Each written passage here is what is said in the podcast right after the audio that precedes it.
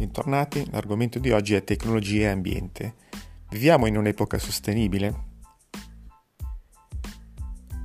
La tecnologia ci ha abituati a continue evoluzioni, a continui cambiamenti, a nuove proposte che arrivano ogni giorno su prodotti, servizi,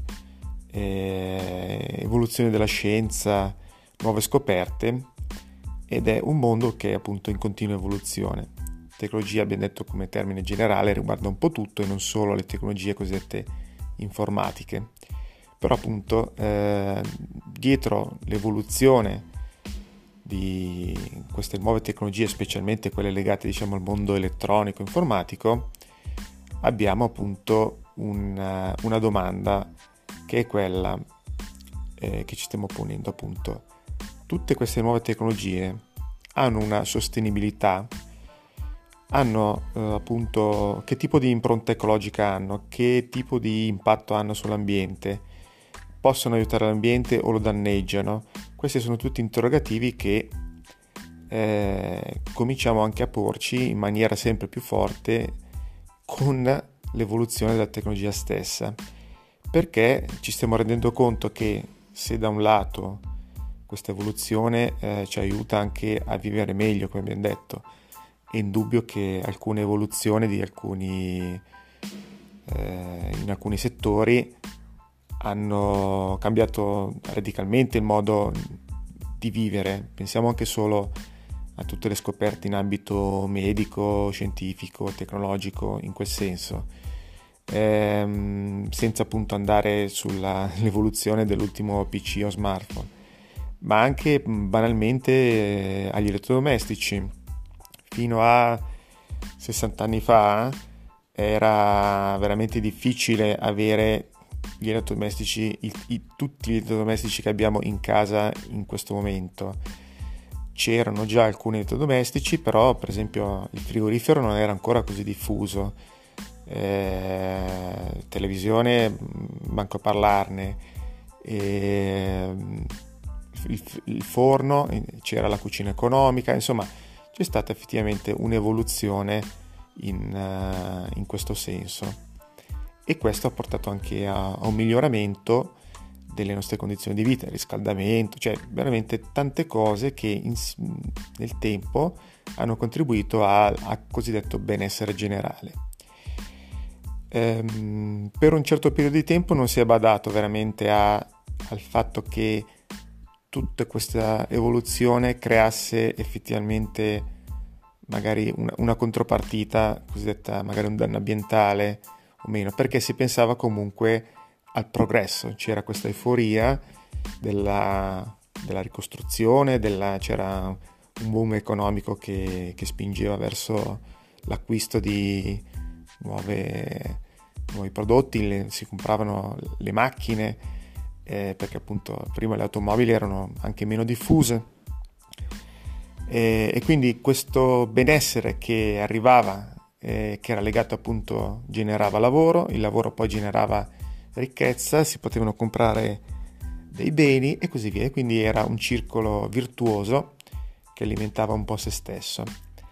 A dire la verità, qualche dubbio, diciamo così, ambientalista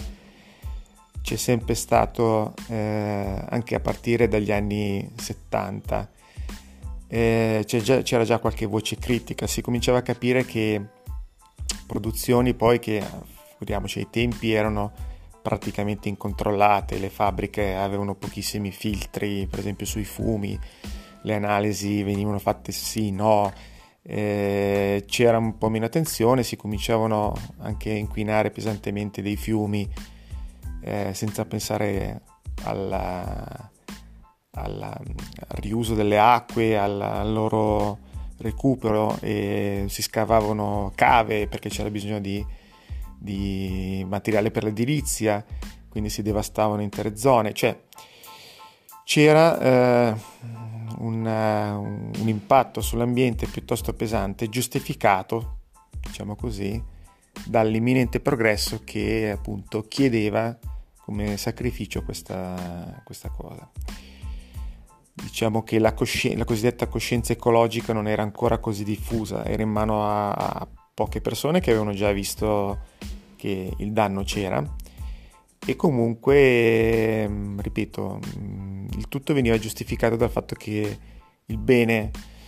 il bene generato era, eh, il fine giustifica i mezzi, no? E quindi il bene generato era maggiore di quello che, che del danno apparente che, che si poteva creare.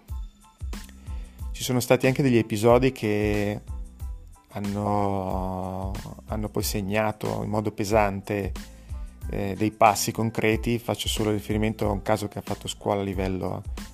internazionale sulla, sulla famosa diossina di Seveso, anche lì è stata una tragedia,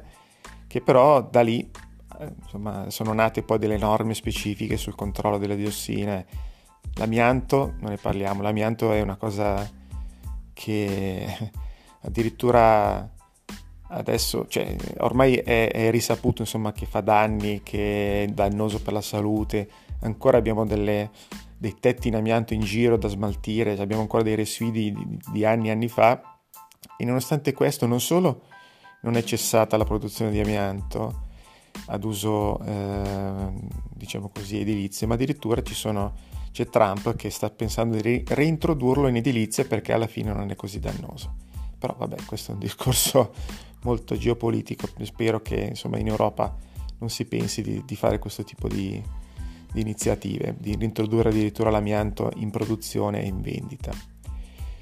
Quindi eh, vediamo che l'amianto che era eh, per dire un prodotto della scienza e, e tra, tra, l'altro funziona benissimo, nel senso che era stato creato ed era efficiente, ha avuto poi questi risvolti addirittura sulla salute dell'uomo in modo diretto.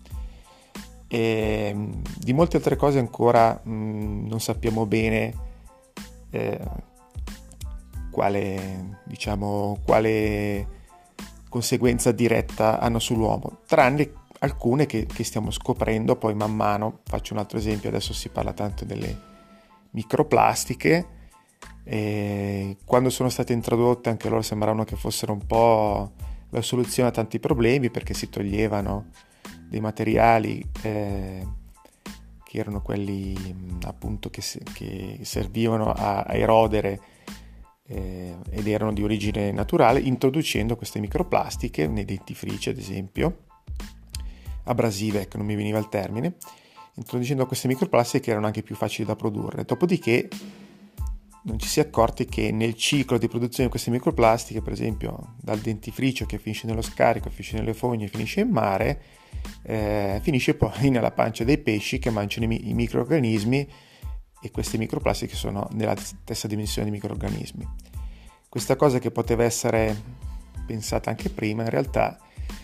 è stata, virgolette, scoperta in tempi recenti e quindi si sta cercando di ricorrere ai ripari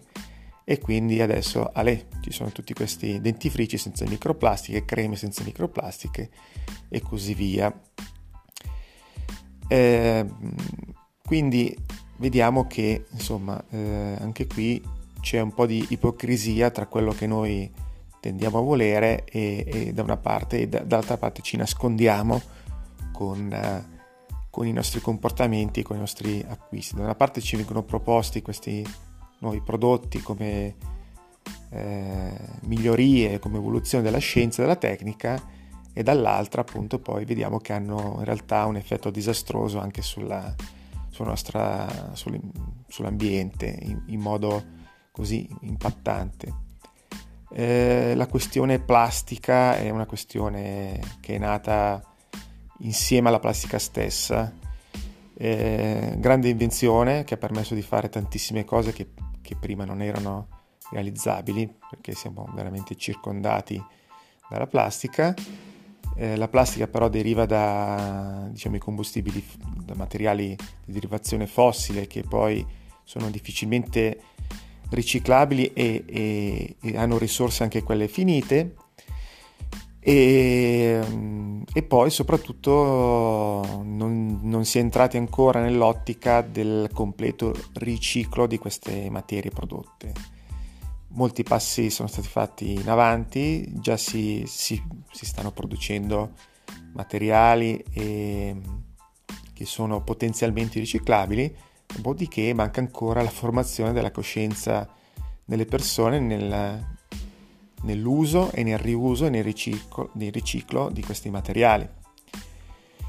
perché appunto non siamo mai stati abituati, o meglio, le ultime generazioni non sono abituate a questo. Se pensiamo a, ai nostri nonni o, o bisnonni in, questo, in, questa epoca, eh, il riciclo era parte della, dell'attività quotidiana, cioè non, non, si poteva, non si poteva permettere di buttare via delle cose se, se non erano veramente da buttare via. Eh, gli oggetti si riparavano, eh, le scarpe si riparavano, come ho già detto ieri, appunto, eh, i calzini si rammendavano e così via. C'è da dire che c'è anche un'altra questione, che gli oggetti erano costruiti per essere riparati. Cioè, quando si costruivano si pensava anche che si potessero riparare. Questo banalmente non esiste più cioè non si pensa quasi più ad oggetti che possano essere riparati e riparabili, anzi alcuni sono volutamente usa e getta e, e, e appunto non riparabili e su questo c'è grande discussione sia sulla tecnicità e sul valore di questo sia anche sulle, sul valore etico perché faccio un esempio che mi ha sempre colpito eh, avete presente i bicchieri di plastica, quelli completamente trasparenti, non quelli, diciamo, quelli che sembrano quasi di vetro? Vengono fatti con un tipo di plastica che si chiama polistirene di un uh, particolare tipo che si chiama crystal, appunto che dal nome si, si capisce già eh, che tipo di plastica è, perché appunto dà questo risultato molto cristallino e sembra appunto un bicchiere quasi di vetro. Alla, l'apparenza, la rigidità, l'uso dà molta soddisfazione nell'uso, non so come dire, cioè è proprio stato creato per, per essere un bel bicchiere da presentare anche in tavola al posto di quello di vetro. Noi ne facciamo un uso scellerato perché molto spesso sono bicchieri che per esempio ti servono sull'aereo o, o appunto in posti dove ti danno il bicchierino con dentro un gamberetto e una zucchina e lo assaggiamo con la monoporzione e poi col bicchiere viene inevitabilmente buttato. Se siamo fortunati, chi lo gestisce lo butta in, in un posto in cui, in cui, si può poi riciclare. Eh, nella stragrande maggioranza dei casi poi finisce invece in, in un indifferenziato e poi viene bruciato. Allora il polistirene in quel caso non è biodegradabile, perché è un materiale non biodegradabile ma è molto riciclabile. Quindi se noi ne facessimo un buon uso avremmo veramente un materiale di, di, di buona qualità, riciclabile parecchie volte e quindi riutilizzabile con, diciamo, con lo stesso modo. Il problema è che non è biodegradabile e che se finisce nell'ambiente rimane lì in eterno praticamente sono stati fatti dei ritrovamenti su delle spiagge inglesi di carte di merendine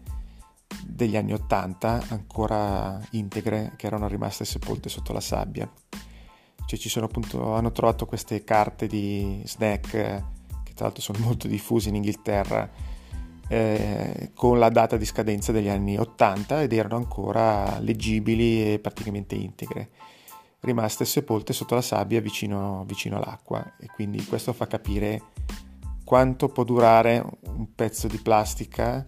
una cicca buttata per terra o appunto tutti quegli oggetti che non mandiamo correttamente al riciclo.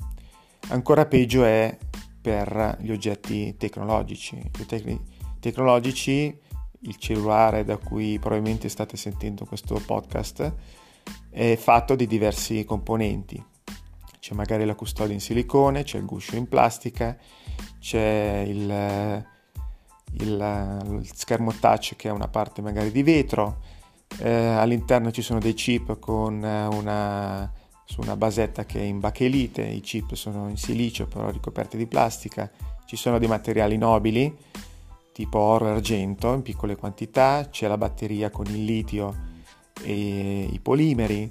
eh, ci sono i connettori appunto che sono metallici, c'è veramente una grande quantità di diversi materiali. Tutti questi materiali andrebbero smaltiti in maniera corretta, seguendo un ciclo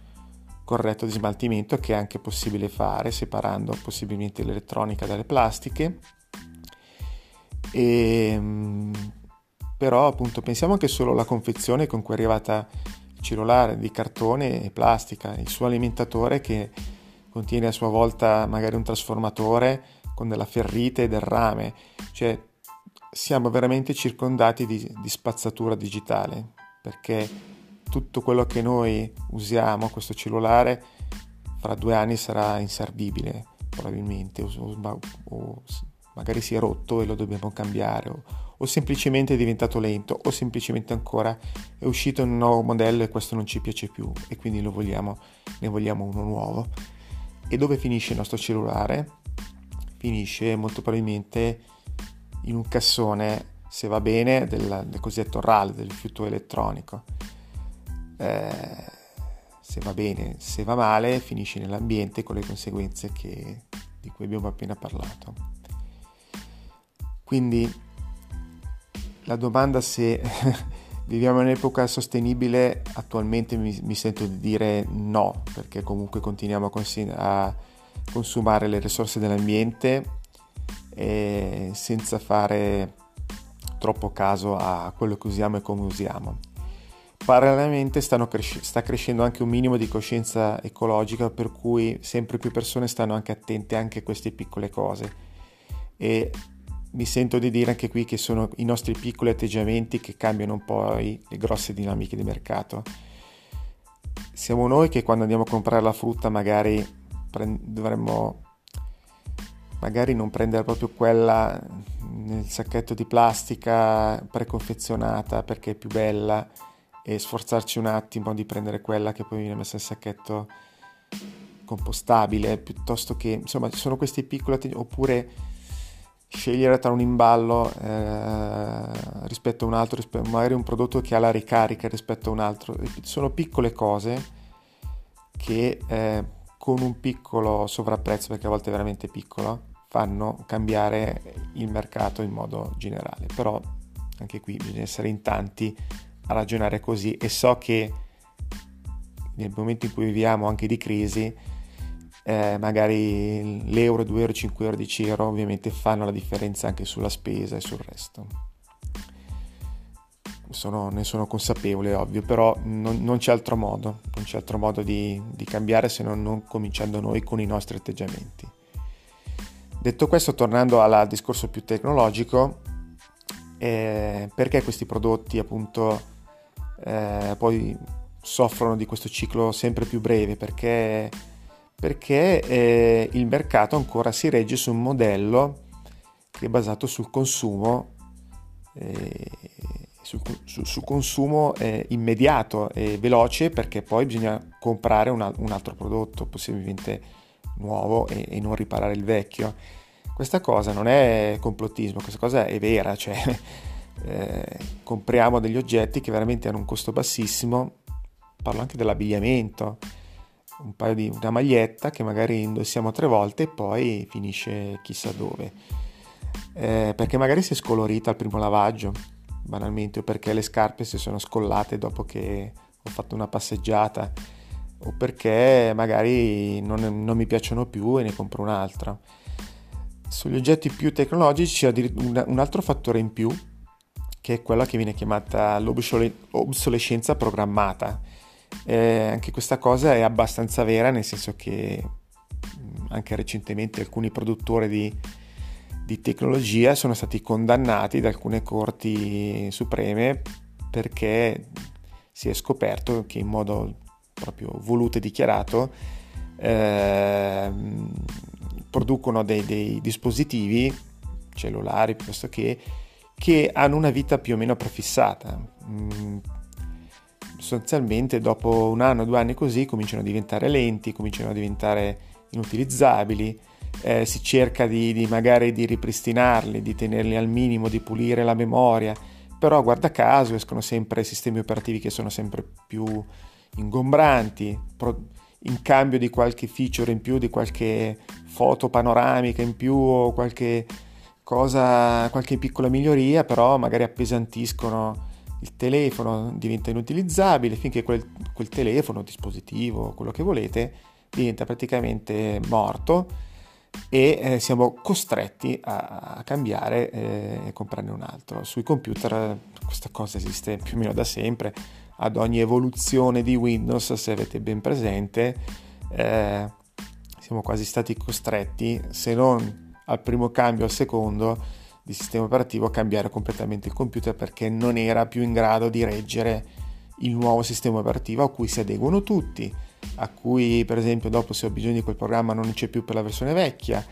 oppure perché banalmente scade il supporto del produttore, quindi dicono continua a usarlo ma noi non ti diamo più aggiornamenti e così via. Quindi qui c'è questa obsolescenza che diventa programmata e, e ha il solo scopo di farci poi comprare nuovi prodotti perché appunto in altro modo non si reggerebbe il mercato. Torno a bomba al discorso iniziale, quindi alle conclusioni, ma anche alle riflessioni che sono sempre aperte, che lascio a voi per ulteriori commenti. Eh, l'epoca in cui viviamo purtroppo non è sostenibile. Eh, non so se siamo ancora in tempo per invertire la rotta, io spero di sì. Mm, vedo dei segnali di cambiamento nei nostri piccoli atteggiamenti, vedo anche che c'è qualche sforzo da parte insomma, dei, dei privati, perché le, le, istituzioni da questo diciamo globali non ci sentono molto perché eh, danno più occhio all'economia che si regge sui mercati che si regge poi sui produttori, che alla fine il, gio- il giro è questo, però siamo noi utenti, consumatori e, e cittadini che dobbiamo attivarci in questo senso e, e fare piccole, i nostri piccoli passi in, in questa direzione. Vi lascio alle, ai ragionamenti e vi aspetto qui per i commenti su, come al solito su Anchor FM, su Facebook, Twitter, LinkedIn, su vari social dove potete trovare e commentare. Alla prossima!